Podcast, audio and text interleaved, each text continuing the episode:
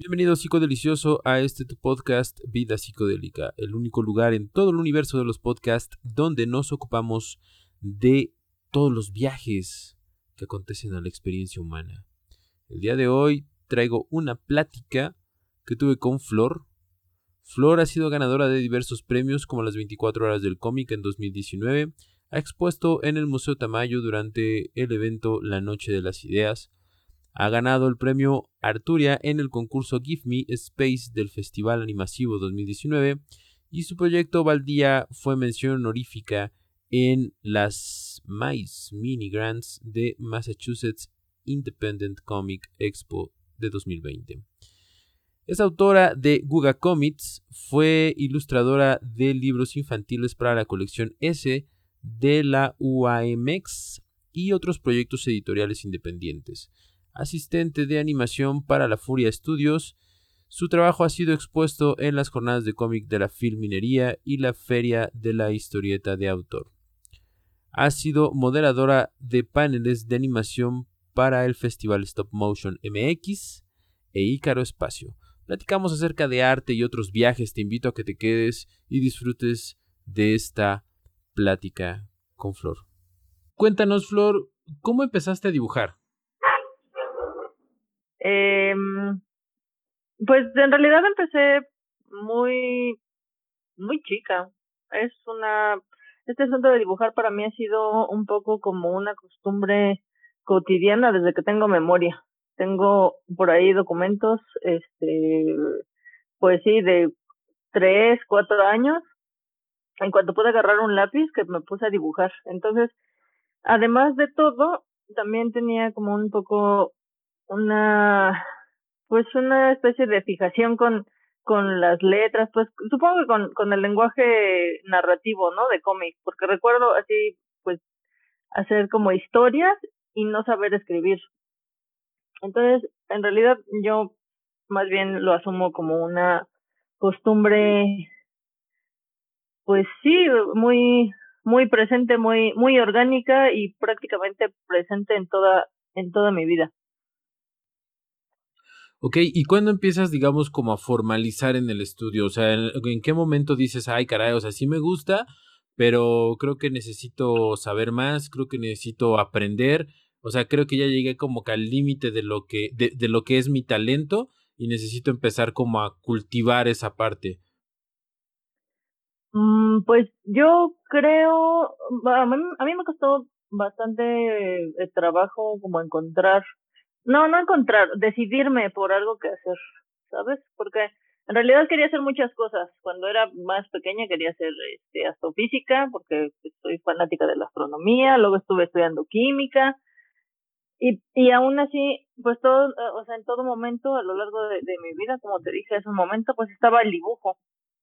Entonces también quería estudiar cine y quería estudiar animación, pero pues en esos momentos era muy, muy prohibitivo y mm, al final de cuentas, pues me decidí a estudiar una licenciatura en artes, en artes plásticas, con una especialidad en, en grabado, en gráfica, porque también, pues así, los talleres de la, de la, desde la prepa, ¿no? Talleres de, de grabado, de teatro, sí, como que en realidad estuvo, creo que, que también es una, una pulsión muy fuerte esta cuestión artística, pero pues finalmente me decidí por hacer esta licenciatura y después una maestría en artes visuales con una especialidad en animación. Ok, qué interesante. Y, y dime, mm, ¿te tocó vivir ese paso de lo análogo a lo digital? Y de ser así, pues, pues ¿cómo lo viviste tú? O sea, ¿te, te impuso algún reto o no? ¿O fue fácil? ¿Cómo fue esa transición para ti? Mira, justo como, como en, el, en los momentos en los que yo ya estaba eligiendo una una carrera y estaba por, o sea, que quería estudiar cine para hacer animación, pues justo era ese, ese punto, ¿no? Ese punto de inflexión.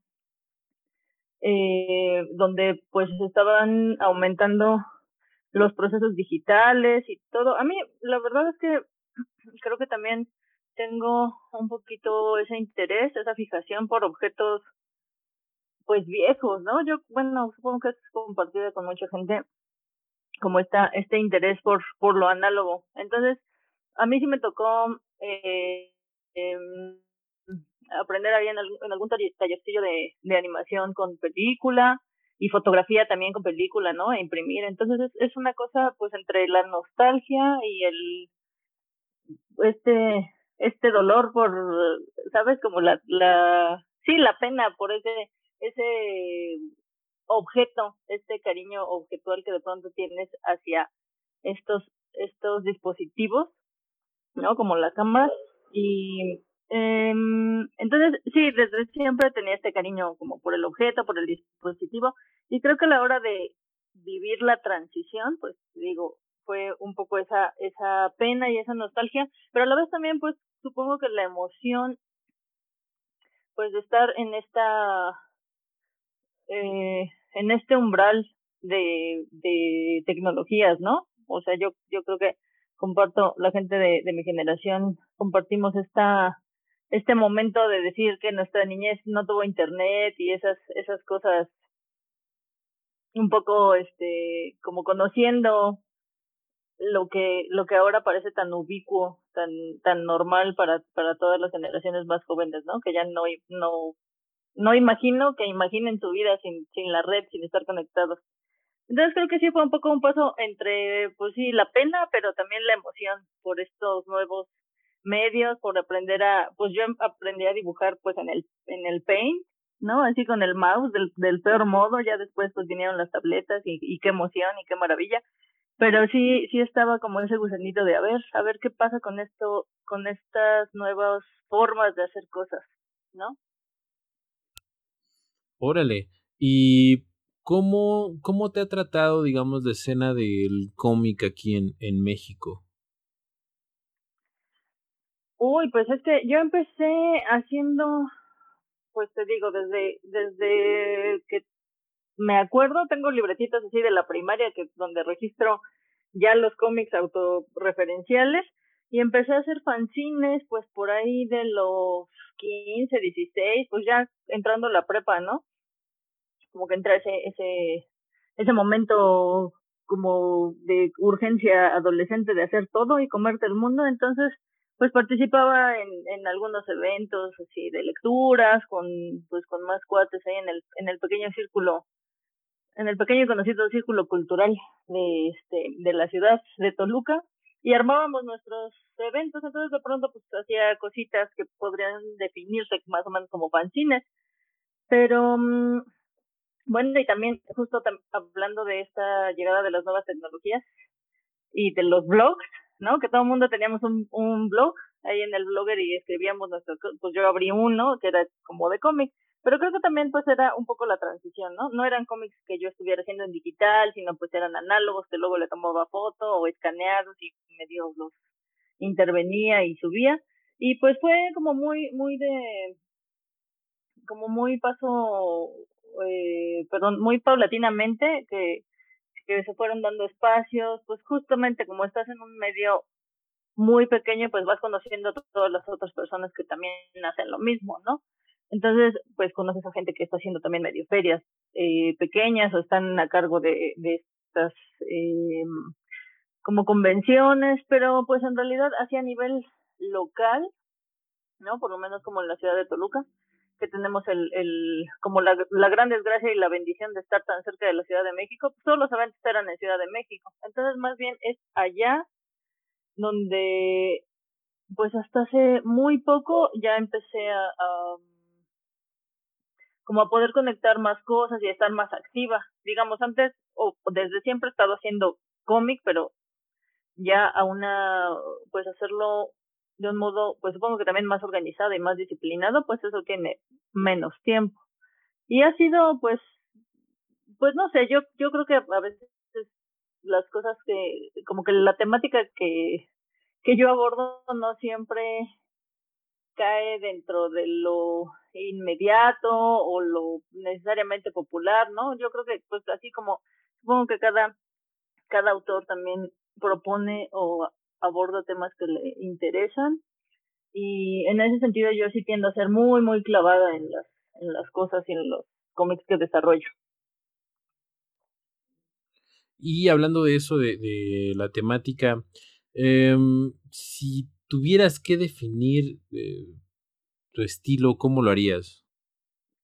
Ay, bueno, eh, un poquito el eslogan del de mi proyecto de, de cómics, de Google Comics, es cómic, cómics para el fin del mundo, ¿no? Para esperar el fin del mundo.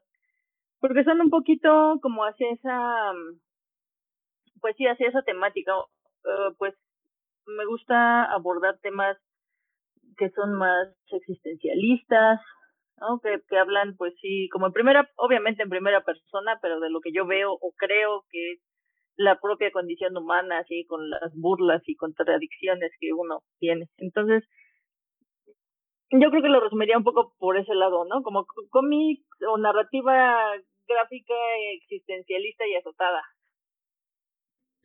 Ok, me, hablas de existencialismo, pero eh, vi tu trabajo y, por ejemplo, hay una donde manejas un tema trascendental, que, bueno, en ese caso concreto es un viaje astral. Eh, ¿Has tenido experiencias con viajes astrales o, toda esa cuestión más trascendental? Pues mira, es muy, sí, muy curiosa la, la, que lleguemos a esta, a esta pregunta, porque más allá de la, pues sí, como de la experiencia o del, de lo que se pueda asumir como estas, como estas otras realidades, yo últimamente, bueno, hace mucho tiempo también en, en mis en mis años más ¿cómo, cómo dice cómo es el la frase en mis años mozos pues sí estaba más clavada en esas cosas no pues en las meditaciones en justo pues no sé Carlos Castaneda no que me aventé todas las todos los libros y entonces pues esta esta onda de, de las enseñanzas de, de, de, de don Juan y y la la cuestión tan vívida de otras realidades, me, la verdad me, me voló la cabeza y sí fui muy, muy fan de, ese, de esas temáticas, pero ya en estos últimos años más bien me parecen pues justo un pretexto narrativo que son muy interesantes de explotar, ¿no? Como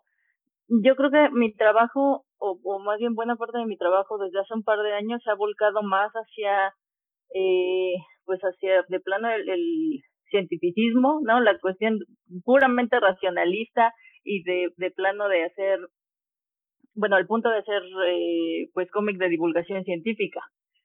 Entonces, pues yo, así de las cosas que recuerdo de cuando estaba en en mi etapa, en mi etapa más hippie, pues yo creo que sí tuve en algún momento pues alguna, alguna vivencia eh, pues más relacionada con esta, con esta cuestión espiritual que podríamos decir.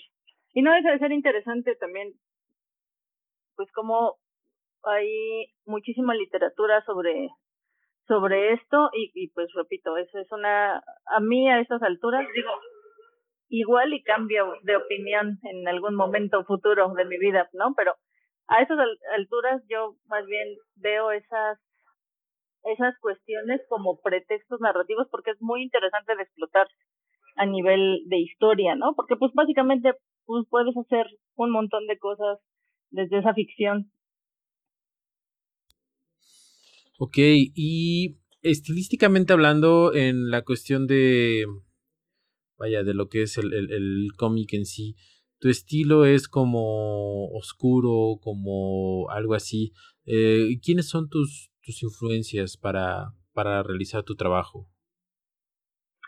Hay un, hay un monero muy, que también eh, Tim Burton es, es fanático de este, de este hombre, que se llama Edward Gorey que hace unas ilustraciones, bueno, que en realidad es un poquito, pues es una influencia, si, si, si lo notas o si lo encuentras y ves la obra de Gori en la red, pues se nota mucho, mucho, mucho la influencia en Burton, ¿no? Porque son esos trazos, pues largos, lánguidos, este, ya sabes, pues depresivos, ¿no? Oscuros. Yo pensaría como que por ese lado pues Gori es, es una influencia estilística muy fuerte, pero también pues cosas como más de la cultura pop, ¿no? La onda, no sé, las pelis de los locos Adams, como con este mismo, con esta misma temática, pero mm, pues gente como como Kino con Mafalda es como de mis primeras lecturas de la infancia, ¿no? Cuando aprendí a leer, pues leía mucho Mafalda. Entonces, pues también Mafalda es una un personaje, bueno, Mafalda y todo el, el, el universo, ¿no? De de Kino, de, de esta, de esta tira, es, pues son, son niños como muy, demasiado despiertos, digamos, como, como, mm, sí, muy conscientes como de su existencia, y entonces supongo que algo también de eso, como de ese cinismo también. Eh, y esta, este idealismo se me colaron encima, entonces también lo consideraría como una, como una influencia. Y pues es últimamente, híjole, pues como yo hago cosas que también son muy autorreferenciales, eh, me gusta muchísimo, obviamente, la, la producción que va o que aborda ese, ese tema, ¿no? Con otros autores. Entonces, ah, pues está esta, esta mujer, Alison Bechdel, que es la autora de una novela gráfica que se llama Fun Home, y otro que y bueno, y Eres mi madre, son dos, como dos novelas donde ella narra a nivel pues sí, prácticamente es una autobiografía de cómo, de cómo salió del closet y justo pues casi que a la salida del closet se enteró que su papá también era gay, pero su papá se suicidó. Entonces así como poner todas las relaciones desde ese punto de vista tan subjetivo me parecen muy interesantes. Otro que, que también hace o ha hecho estas últimas cosas es el valenciano Paco Roca, tiene dos novelas con, bueno, hace muchas más novelas, pero la de la casa y Regreso al, al Edén son dos piezas como muy interesantes que hablan un poquito de esa relación del autor con sus progenitores y cómo se desarrolla eso pues para como uno es, ¿no? O sea, un poquito ese juego de, de identidades, de, de dónde vienes, de quién eres, un poquito, supongo que a final de cuentas se reduce o, mucho de la cuestión artística o, o que, podemos hacer y, y, producir se reduce un poquito la pregunta pues sí como qué somos y qué hacemos no o sea y qué propones con como con eso con esos encuentros qué loco.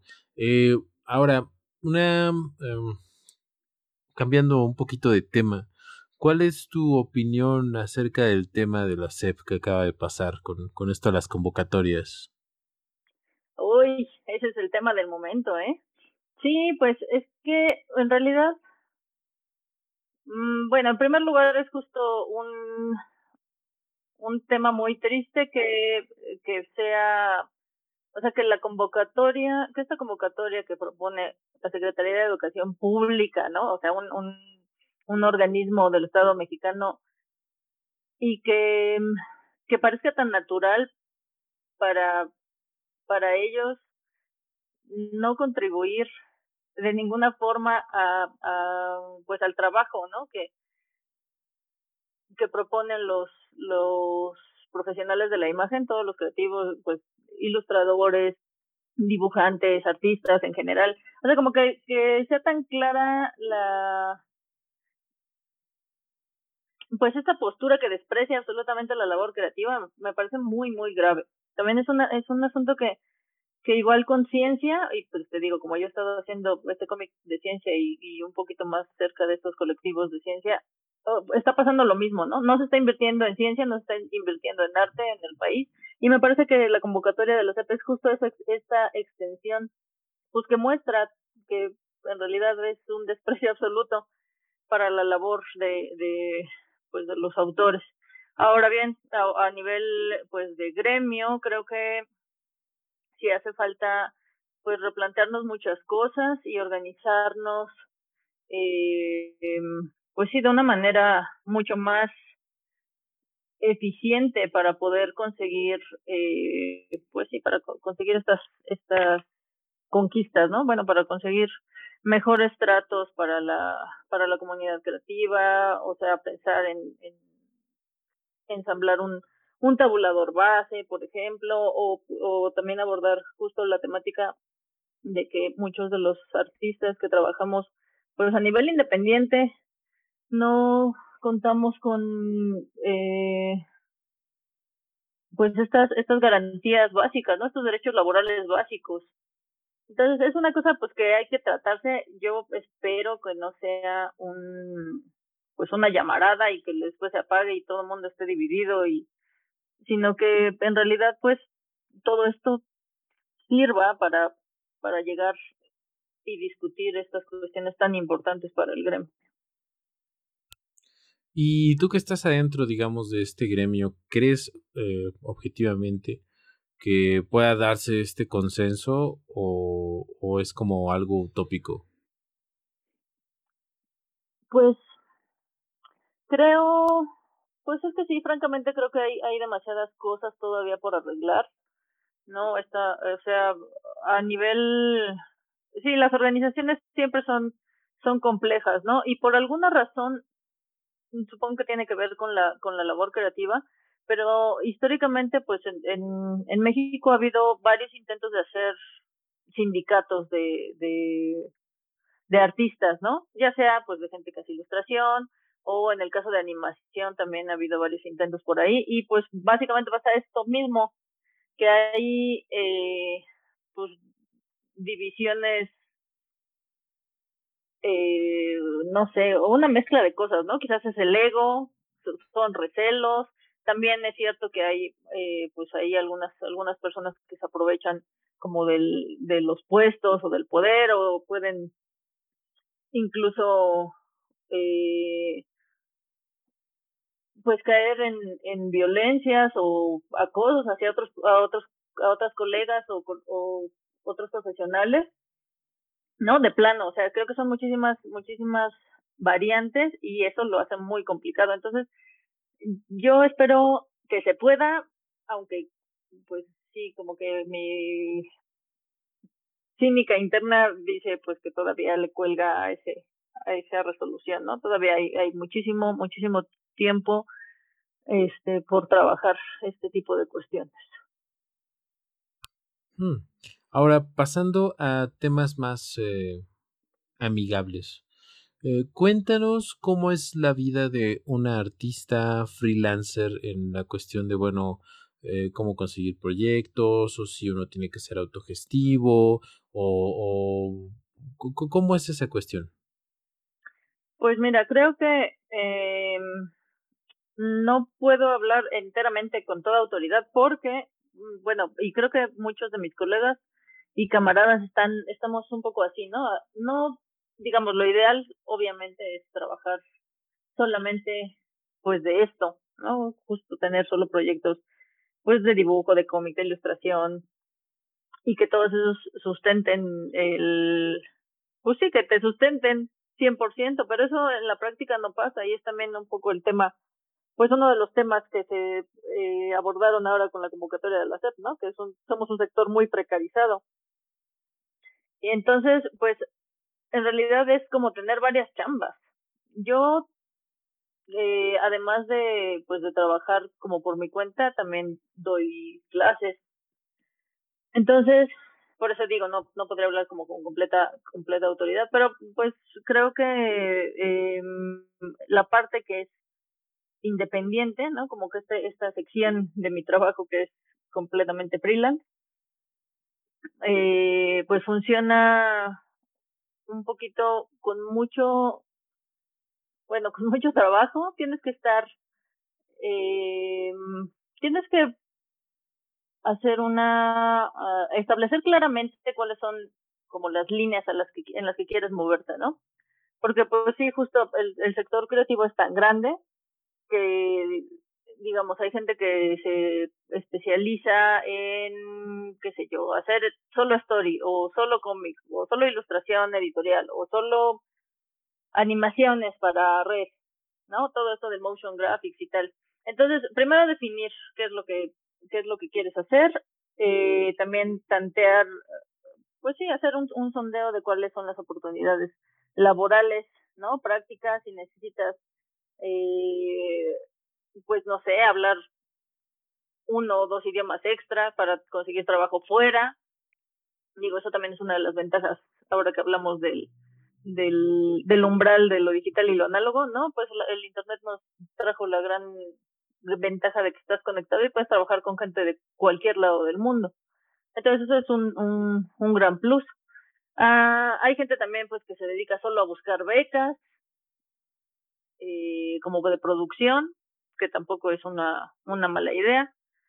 Eh, en mi caso, yo creo que de pronto algo que he visto y que quizás sea un error de mi parte, pues como te decía hace, hace ratito, son, quiero hacer tantas cosas que también de pronto en los proyectos que quiero desarrollar son muy, muy amplios, ¿no? Entonces, pues, ahora sí que, como dicen las abuelas, que no pongas todos, todos los huevos en una sola canasta, pues es como, pues, mandar una carpeta a esta editorial, mandar el demo reel a este otro estudio, aplicar una beca. Yo, pues sí, prácticamente estoy tratando de cubrir todos los frentes que pueda y que me dé este, la cabeza y el tiempo. Y así, pues así me la, me la voy llevando. Ok, y digamos, este, el, público de este podcast más o menos va desde los 16 a los 35. Pero para aquellos jóvenes que gusten incursionar en, el arte, en el arte gráfico, en el arte digital, uh, ¿qué consejos le darías? O, refraseando la pregunta, si tú pudieras eh, ver a la flor de 14 años o de 15 años, ¿qué consejos le darías a, a, esa flor adolescente que quiere dedicarse profesionalmente a, a esto de las artes gráficas? Ay, qué buena pregunta. Eh, pues creo que igual una de las primeras cosas que me diría sería enfócate, ¿no? O sea, como justo una cosa a la vez, como esta, esta, pues esta evidencia de que de pronto haces demasiadas cosas y, avanzas poquito en todo y sientes que no avanzas nada, pues eso es, va por ahí el, el, el consejo.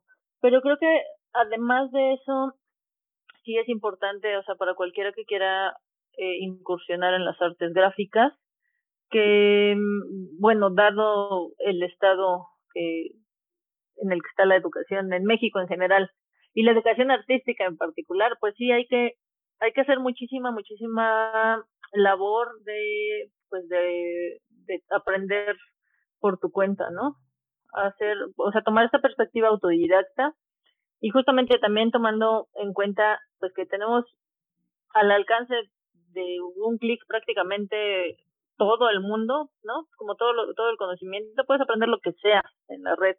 Entonces, justamente alfabetizarse visualmente, como aprender de autores, de técnicas, ir ir mapeando esos intereses, porque digamos, pues sí, el, el arte es, es, otro mundo y también es, es es imposible como dedicarse a todas las, las disciplinas que uno que uno quisiera. Entonces ir mapeando cuáles intereses, ir siguiendo autores. Eh, yo también pues hago animación y creo que ahora sí como que a nivel de aprendizaje lo que puedes encontrar en la red ya de, un montón de gente que comparte sus detrás de cámaras y sus avances es eso es, ya es una escuela pues lo que necesita uno es autodisciplina y enfoque así que creo que eso lo reduciría Ok. Y pasando un poquito de tema a eh, Guga, Guga Comics. Eh, ¿Cómo nace la idea de Guga? Me platicaste hace un ratito que, bueno, pues tiene como esta cuestión de ver a la vida un poquito más, eh, eh, como, ¿cómo decirlo? Bueno, es que lo dijiste tú, no me gustaría parafrasear, pero bueno, ¿cómo, cómo, este, cómo es que conceptualizas a Guga? Pues creo que fue un proceso pues muy muy muy orgánico. O sea, prácticamente estos estos cómics son como un, una versión muy refinada de pues estas narrativas autorreferenciales que yo ya hacía desde que pues sí, desde la primaria, ¿no? Desde esta, estos estas libretitas así con con mis con mis temas y con mis historias de, de o sea, que los protagonistas éramos yo y mis amigos. Creo que eh, a final de cuentas es una, como el paso natural, digamos, pues digo, yo estudiando artes y yo hacía cómics, entonces mis cómics eran ya autorreferenciales desde pues que me acordaba. Entonces seguí como esa línea, fue muy, muy, muy natural. O sea, creo que es la ventaja de, pues sí, como esta, este modo, este punto de vista de hablar en primera persona, pues es eh, exponer tu visión ¿no? O sea, muy literalmente, sí, como tu, tu propia visión ante el mundo. Entonces, eh, pues solamente se me ocurrió juntar el, como los, las dos primeras sílabas de mis apellidos, ¿no? Como para juntarlos y meterle el cómic. El cómic al final, como ya habrás visto, justo no es, no, no es el término eh, pues anglosajón, ¿no? De cómics con CS al final, sino TS, el mío, el Google Comics tiene TS al final, porque también es un guiño a Robert Crumb, que es eh, pues otra de las influencias así de, de cómic alternativo y underground, eh, y que él hacía cómics con S, con X al final. Entonces es más, sí, es una cosa más eh, más clavada con, con la como con la terminología, que creo que también es algo que que caracteriza mucho mi proceso, ¿no? Así es, sumamente, de pronto peca incluso de ser muy cerebral, ¿no? Entonces, por supuesto, que si las letras y la, eh, en términos nominales y esto es, es quizás, quizás un poquito también algo que, que es una cualidad de mi trabajo, muy, muy clavado en todos los sentidos. Ok, ahora, normalmente el arte en algún punto de la vida del artista eh, tiende a ser catártico. Eh, ¿Te ha pasado o, o no? Sí, yo creo que sí, sí, absolutamente hay un, un, un elemento muy fuerte, digo, no no en todos eh, momentos, pero sí, sí, sí, claro que sí, sí me ha pasado, como tratar de exorcizar algunos demonios, ¿no? Vía la, vía el, el arte, pues creo que también es una, o sea, o podría ser una de las grandes funciones de, de las artes. Digo, no creo que todo eh, arte que uno haga sea necesariamente catártico, pero sí creo que creo que más de, de una vez lo he, lo he expresado, pues sí, por ese lado. Ahora, hablando de arte, mmm, para Flor, ¿qué es el arte? Ay, esa es la pregunta del millón. Ay, híjole, no, es que en estos tiempos, y más ahora en estos, en estos tiempos postmodernos o post postmodernos, ya uno no puede definir. Es que creo que hay varios modos de, de tratar de, y eso tratar, ¿no? De delimitar una definición. En primer lugar, por supuesto que es expresión, como, o una serie eh, de mecanismos que uno utiliza para expresar pues justo ese, ese punto de vista particular que tienes sobre el mundo y la existencia. Eh, pero ya, pues ya, si te pones un poco más técnico, estamos hablando pues de disciplinas, de saberes, ¿no? De técnicas, justamente que tienen que ver pues con tradiciones eh, artesanales por un eh, lado, y con adaptaciones tecnológicas, por ejemplo, por el otro, ¿no? Entonces creo que es una, eh, pues una serie de,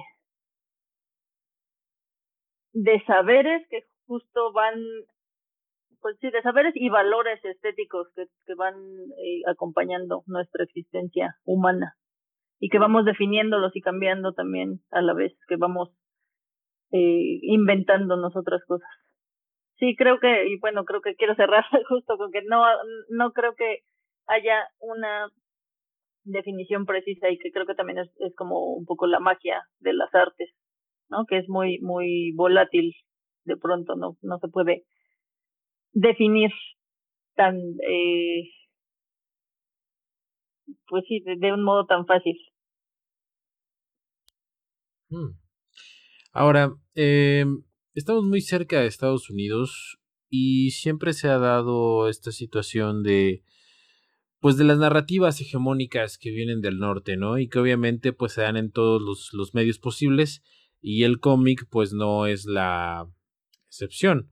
Si bien en México existen como muchos artistas eh, con una visión particular de las cosas y con una narrativa que no es eh, hegemónica, eh, la pregunta es, ¿a ti em, ¿qué opinión te da este consumo de, del cómic gringo?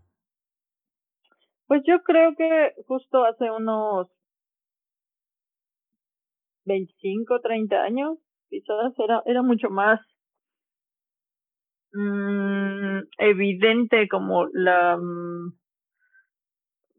digo, no porque no lo sea o no lo siga haciendo, ¿no? La omnipresencia de un estilo específico, ¿no? Hablamos de cómics de superhéroes. Marvel y compañía, por ejemplo. O sea, en realidad me parece que a estas alturas todavía hay gente que cree que el cómic solamente es cómic de superhéroes, cuando pues no, no pasa, no, no es ni por asomo, eso es digamos una, una sola variante. Pero pues justo como, mm, como ahora ya se ha abierto mucho más y, y yo que, que pues hay mucha más influencia o si hablamos como de hegemonías narrativas tendremos que buscar o voltear hasta pues a Japón, ¿no? Así como con nuestras nuestras eh, nuestras juventudes inundadas de manga, que creo que también es un discurso muy, pues sí, muy muy fuerte y que hay, pero que finalmente muchísima gente se acerca a la narrativa gráfica porque alguna vez leyó cómics de superhéroes o mangas. Digo, también el manga tiene muchísimas más eh, variantes, ¿no? No es nada más como un tema específico, sino que justo la gracia es que también da muchísima opción y, y variedad. Pero pues sí, es, es cierto que siempre siempre estamos con, con una con una referencia muy bueno, no una referencia, un como un punto, no quiero llamarlo referencia, pero bueno, sí, a falta de otra palabra, un punto de referencia, ¿no? Muy fuerte, como a nivel editorial, como pensar que pues que a lo mejor queremos ir hacia allá y mm, o que quizás la industria editorial, digo yo no sé, ¿no? Esas ya son suposiciones mías.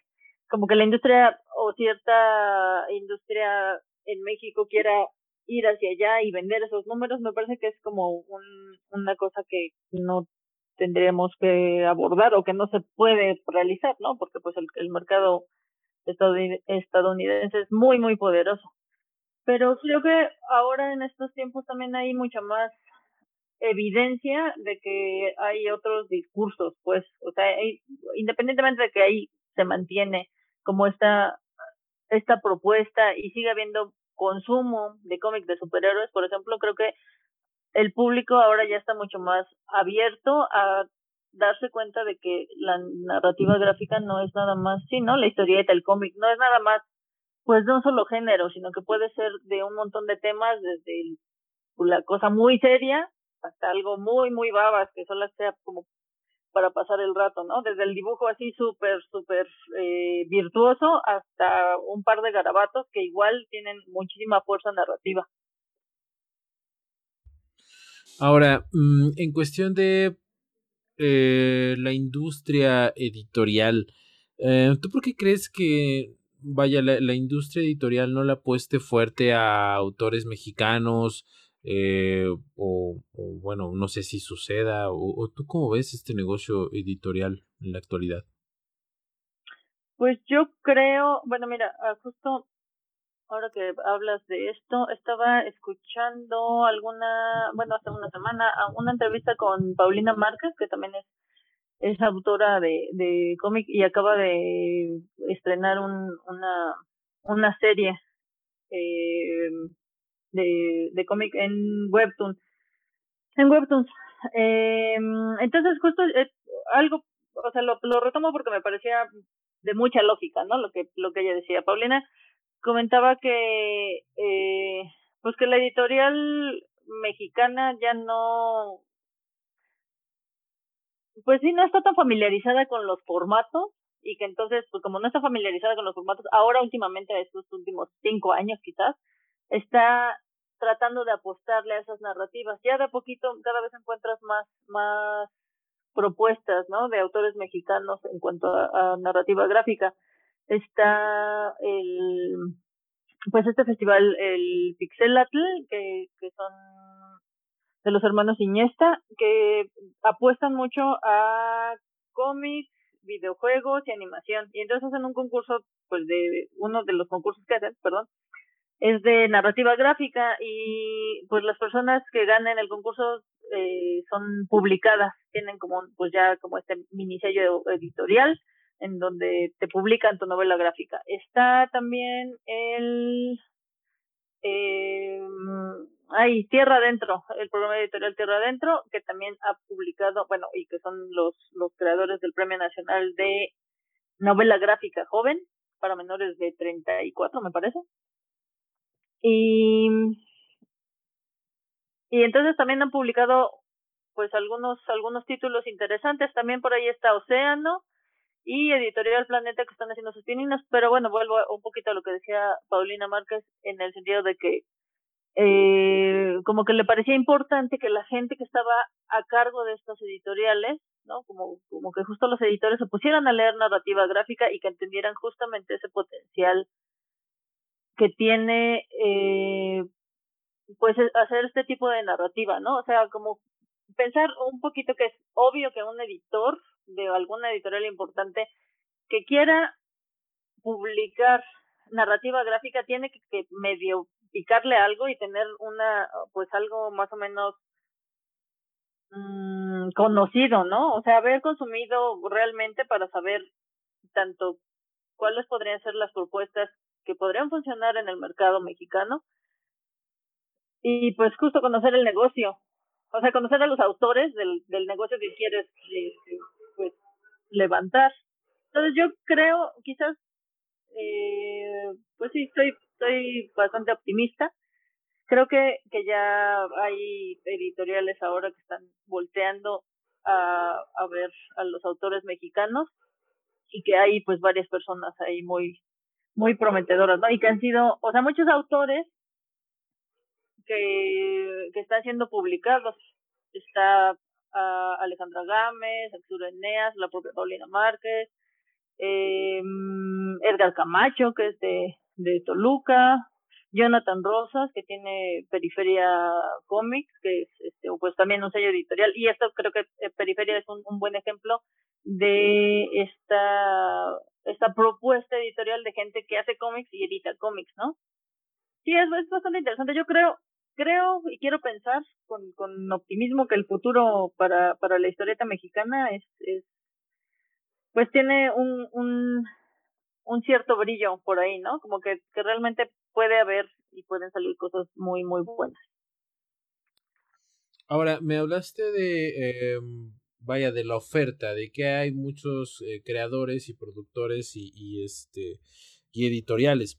Eh, y, pero del lado de la demanda, ¿crees que haya la demanda suficiente como para poder hacer de esto un negocio y que obviamente por consecuencia los autores eh, puedan vivir de alguna manera decente de su obra? ¿Crees que sea posible que exista tal mercado mexicano?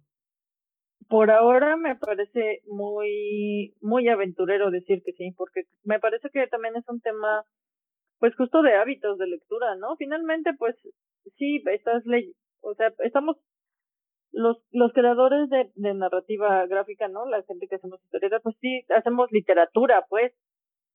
O sea, en el sentido, pues estamos haciendo un producto que tienes que leer y consumir.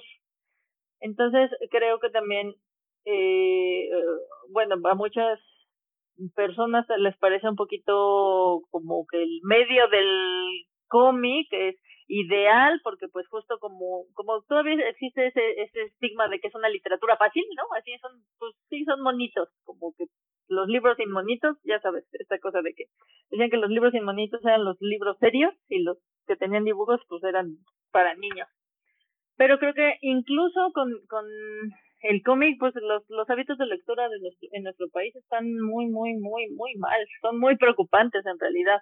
Entonces creo que ahora mismo no, no podría yo decir que tenemos justo el, el, las condiciones, ¿no? Para que eso, para que eso pase.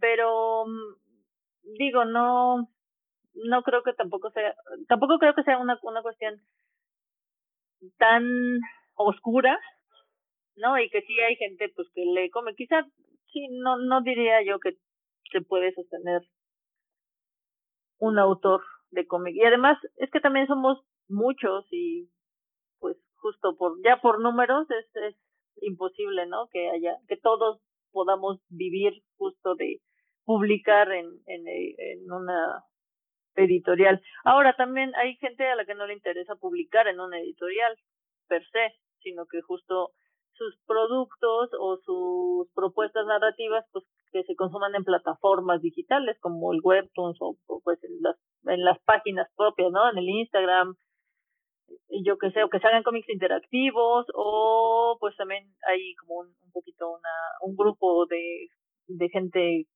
que está haciendo fanzines que son pues completamente autogestivos, libres, independientes y que también hay cierto encanto en hacer esa esa pequeña producción ¿no? En mi caso, por ejemplo, yo he hecho, he estado haciendo fanzines desde hace unos años, por lo menos en los últimos tres años, en los que he estado, pues, eh, visitando estas ferias pequeñas de, de autores independientes, y sí encuentro, pues, cierto goce en, en el, como en tener este objeto, ¿no? Como poder manipular todavía el, el objeto, controlar hasta cierto punto toda esta cuestión de la producción y hacer un ejemplar que sea, pues sí, de edición limitada, que sea un poco un híbrido así entre, pues como la fotocopia, con la fotocopia puedes hacer un montón de, de mm, ejemplares, pero aún así no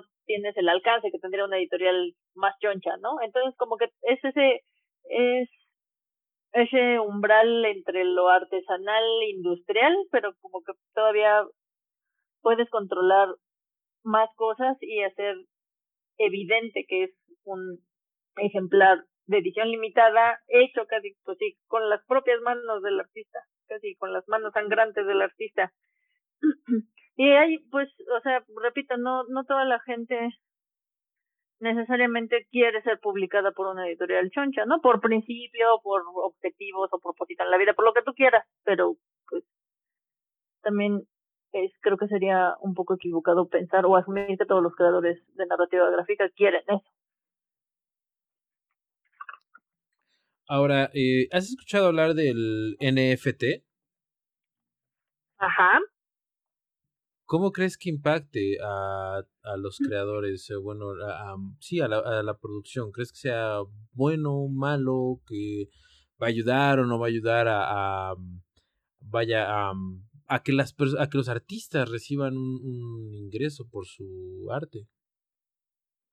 Híjole, bueno, pues en realidad con mi muy limitado conocimiento, porque justo es entre que es un, un tema muy muy fresco y que, o sea, yo te hablo, o la opinión, sí, yo te hablo justo desde esta limitante, ¿no? De, de, perspectiva. Creo que en principio puede sonar a una buena idea para tener, o sea, sobre todo para, para artistas digitales que puedan eh, tener un un medio de comercializar este arte que se hace, ¿no? Porque, pues digamos, hasta, hasta hace poco, pues si eras un artista digital, ¿cómo vendías tu obra?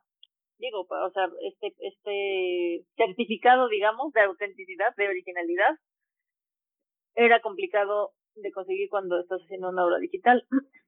Entonces creo que en principio podría sonar buena idea, pero pues a mí la verdad sí me faltan muchos datos. Creo que eh, quizás el, el primer pero que yo le pongo, eh, como igual con la cualquier otra criptodivisa, sería la demanda energética tan brutal que tiene y que no necesariamente me parece que sea algo que, pues sí, que se pone sobre la mesa, ¿no? Porque pues también digamos, la ventaja de, de estamos conectados y estamos, las redes están presentes ya en, nuestras vidas, pero como es tan, mm, voy a utilizar la palabra mágica, ¿no? O sea, como no vemos lo que está detrás de como todo ese consumo, toda esa demanda, todo lo que implica estar conectado, me parece que obviamos muchísimo el coste energético que tiene la red.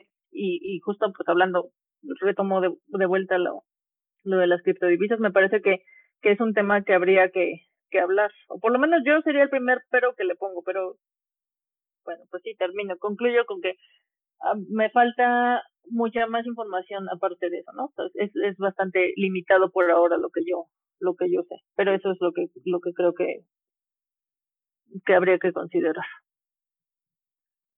Ahora, em, para artistas gráficos, eh, bueno, de las diferentes disciplinas, eh, ¿qué, qué, qué, cambió la pandemia eh, en, este medio? O sea, la, distribución o, o, no sé, las herramientas, los espacios, ¿qué es lo que cambió la, la pandemia para el, gremio de, de artistas gráficos?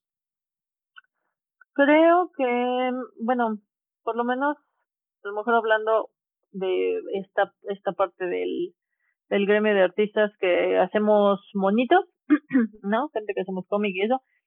En realidad, el proceso para muchos, bueno, y lo he platicado con, otros amigos, como que el proceso de hacer cómic o a veces de hacer animación también es muy, muy de ermitaño, ¿no? Entonces, en, en hasta cierto punto como que la pandemia no cambió mucho esa dinámica porque pues uno se encierra en su casa y se pone a dibujar y ya, ahí te quedas. Entonces ahora pues sí, justo con pandemia te quedas igual en tu casa dibujando. Pero creo que eh, creo que también trajo esta mm, posibilidad de como de ver y de escuchar a más gente ¿no? Me explico, porque pues justo uno está encerrado ahí haciendo sus cosas eh, y siempre, bueno, o pasa esta esta imposibilidad de de pronto de ir a todas las cosas que te invitan, ¿no? Que si hay una expo, que si hay una obra de teatro, que si hay una conferencia. O sea, por cuestiones ya sea de geografía o de ganas, de, de disponibilidad de, socializar del, del artista, no, a veces no te daba tiempo de estar en todas las cosas que querías o las que iban a estar tus camaradas.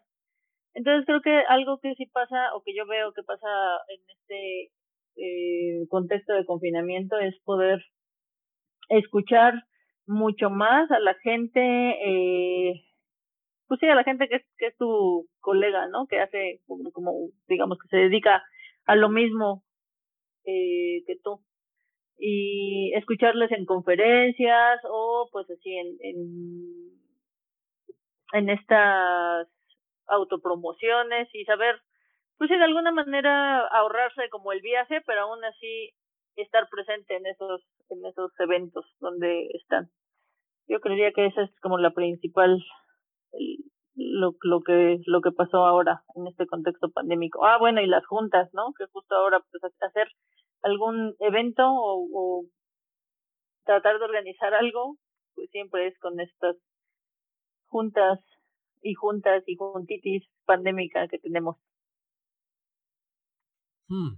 Y hablando, por ejemplo, de plataformas como Webtoons, eh, normalmente cuando las reglas del juego en cuestión de, cobro y todo eso quedan en manos de un tercero, se tiende a de alguna manera, ¿cómo decirlo?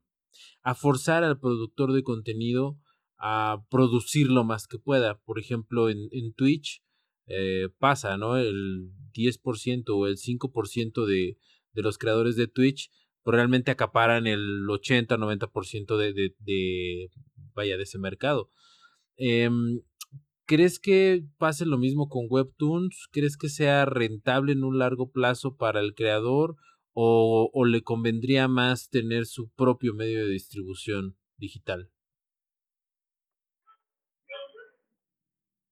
Pues a mí me parece como que el formato, este formato de historieta digital, que un poquito pensando que de este lado del hemisferio es relativamente nuevo, ¿no? pero me parece que es, que es bastante válido eh, pues sí, tanto para el creador como para el consumidor, porque de algún modo pues los condensa. Ahora, también pasa esto que, que hay muchísimas, o sea que digamos, tú puedes subir tu contenido y puede verse o no, porque depende de muchas más cosas, pero creo que ya a estas alturas pues también como que ponerte una página, ¿no? Un dominio.com o una página en Instagram o en el Face, también es, es estar eh, pues compitiendo por la atención del espectador, eh, pues sí, a, a nivel a niveles eh, astronómicos prácticamente. No, creo que en ese sentido Webtoons es una plataforma pues ideal por el momento y podría ponerse mejor, pero pues ahora yo oh, sí, al momento pensaría que es una, una plataforma tan buena como cualquier otra similar, pues, ¿no? Porque tratar de, de competir con otro millón o millones de gente que están tratando de hacer lo mismo y conectar con tus mismos consumidores, pues eso ya pasa en casi que cualquier plataforma. Ok, bueno, eh, hemos llegado al final de esta plática, Flor, y pues solamente decirte eh, si quieres redondear alguna idea o si sientes que hay algo que se haya quedado como a medias o si tienes algunas palabras finales. Pues creo que eh, sí, quizás hablar un poquito de de dar alguna oportunidad, o sea, ya sea que la, la audiencia lea cómics, que piense en esa, en esos cómics que lee, ¿no? O sea, si son exclusivamente de un, de un solo género, o que piensen si creen que son exclusivamente de un género o que los cómics no pueden ser pues más serios o más densos, ¿no? O muy ligeros, que traten de, de ampliar justo sus horizontes y que prueben a leer algún autor de cómic que, que, que hable de una cosa completamente opuesta a la que ellos están acostumbrados, bueno, sí, a la que eh, la audiencia esté acostumbrada o que o que esté contraria al tema que uno cree que es el cómic. No sé si me expliqué. Sí, como justamente dar esa oportunidad a, a probar darse el chance de paladear todas todas las posibilidades y todas las propuestas en narrativa gráfica que hay, ya sea pues sí nacionales por supuesto que sí, recomendadísimos, pero pues también de otros autores, que hay un montón por ahí que están este pues prácticamente listos a la espera de ser descubiertos, ¿no? Entonces justo lean cómics. Lean cómics, muchísimos cómics. De cualquier forma vamos a dejar también eh, tus redes sociales donde está tu trabajo en la parte de la descripción de este podcast y pues nada no me queda no me queda más que agradecerte por el tiempo Flor espero que eh, estés de invitada más adelante porque me parece que tienes eh, muchísimos conocimientos que a nuestros podescuchas les podrían gustar en cuestión de, de cómics y medios gráficos te agradezco muchísimo por tu tiempo no, no, gracias, gracias, al contrario. Y pues sí, armemos, armemos otro podcast. Yeah, armemos otro podcast. qué, buena consigna. Es, podría ser el titular de este podcast. Armemos otro podcast. sí, chido.